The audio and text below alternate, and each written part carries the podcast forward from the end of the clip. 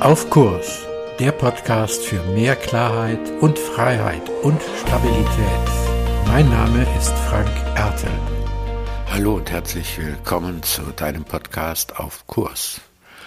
Heute mit dem Thema Angst, Mut und Identität.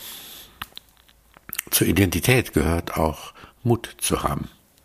Manchmal haben wir auch Angst, unsere Identität zu zeigen.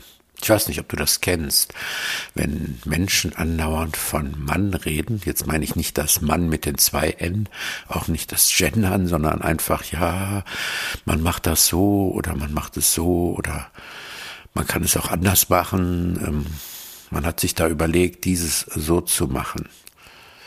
Das ist ja gar nicht selten eigentlich ein Versteckspiel.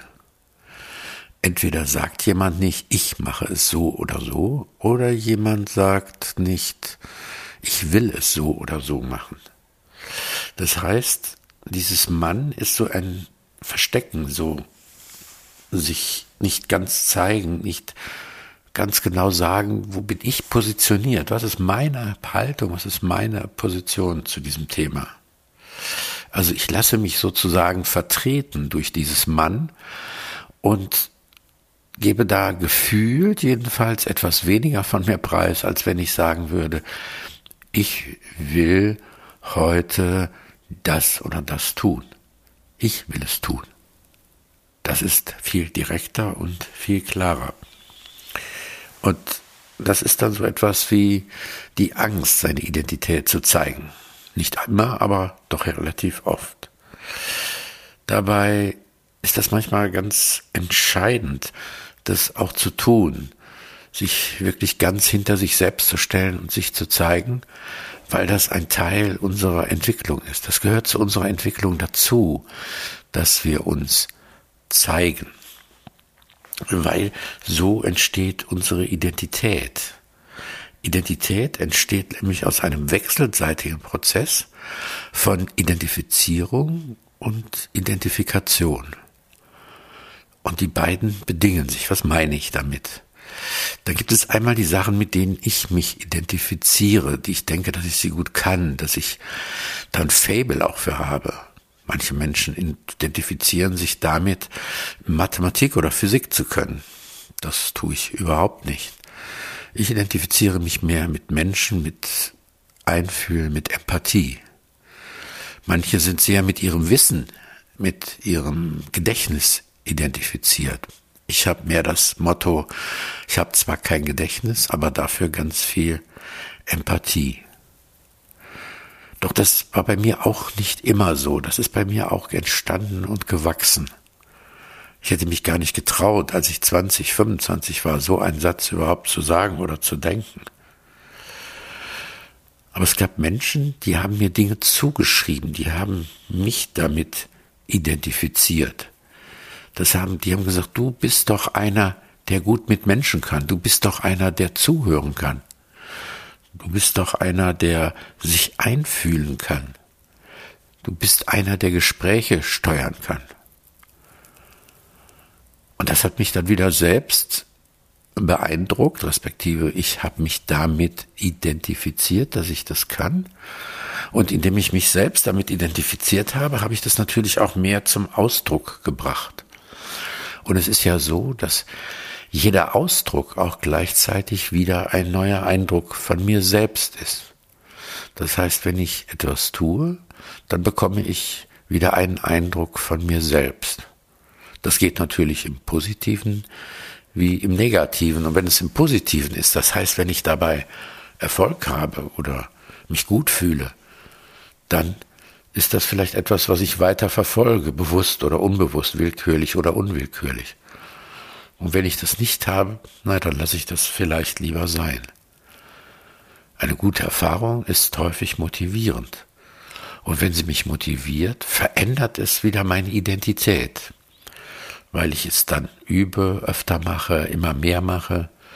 Und so wächst meine Identität in eine bestimmte Richtung, die eben durch meine Erfahrungen und die Rückmeldungen gewachsen ist. Vielleicht hast du das auch schon mal erlebt, dass jemand zu dir gesagt hat, Mensch, du, diesen Überblick, den du dir verschaffst, oder die Zusammenfassung oder die Struktur, die du immer erkennst, das machst du richtig toll.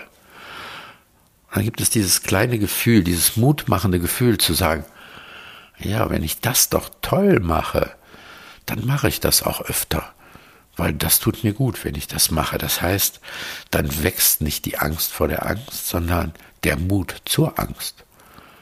Und dann mache ich irgendwann den Schritt hin, nicht mehr zu sagen, ja, ich bin das nicht, also man könnte das vielleicht so machen, sondern ich sage, ich mache das so. Es ist Teil meiner Identität. Weil zur Identität gehört immer auch Mut, weil man kann auch sagen, Identität ist die Gesamtheit der Eigentümlichkeiten, die ich so habe, die mich ausmachen. Identität wächst immer an der Grenze von mir selbst. Irgendwo gibt es vielleicht eine Mitte, da bin ich, da ruhe ich in mir, das kenne ich, da bin ich gewohnt, da wächst aber auch nichts mehr.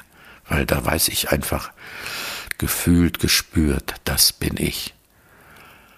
Und an anderen Stellen weiß ich das noch nicht, da probiere ich mich aus, da habe ich Mut, da mache ich Grenzerfahrung. Identität wächst immer an der Grenze von mir selbst und die Frage, ob ich zu meinen Eigentümlichkeiten, meinen Ecken, meinen Kanten, meinen Schrulligkeiten auch wirklich stehe.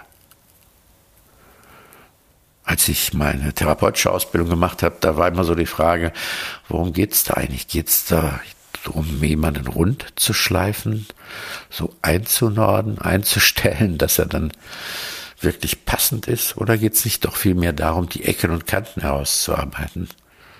Zu zeigen, was meine Identität ist, wofür ich stehe, was mir wichtig ist, was mich ausmacht. Und ich glaube, dass man das teilweise tatsächlich auch ablesen kann.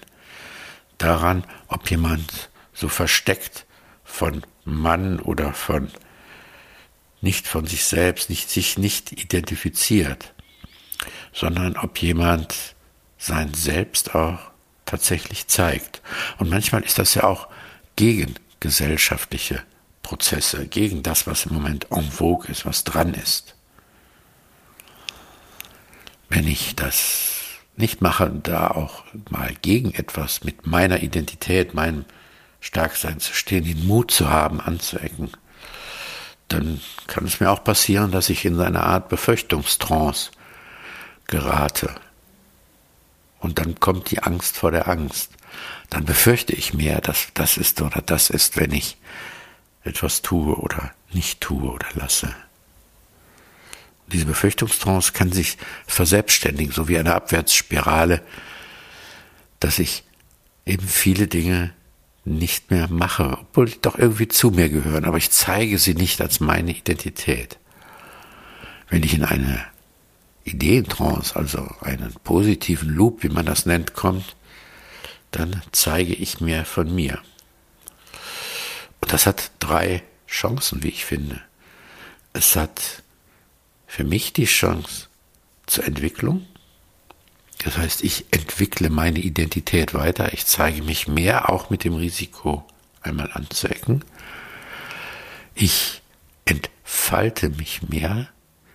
Das heißt, es entsteht eine Sichtbarkeit und ich werde wieder identifiziert mit meiner Kompetenz und meiner Stärke und dem, was ich zeige, weil deutlicher wird, wer ich bin und wer ich nicht bin.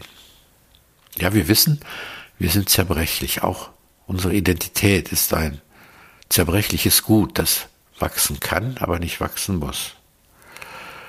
Doch den Mut zu haben, sich zu zeigen, die Ecken und Kanten und Grenzen zu zeigen, seine oder ihre Identität zu leben, hat einen hohen Lohn.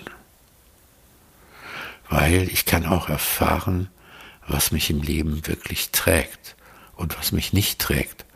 Und kann auch erfahren, wer mich trägt oder nicht trägt.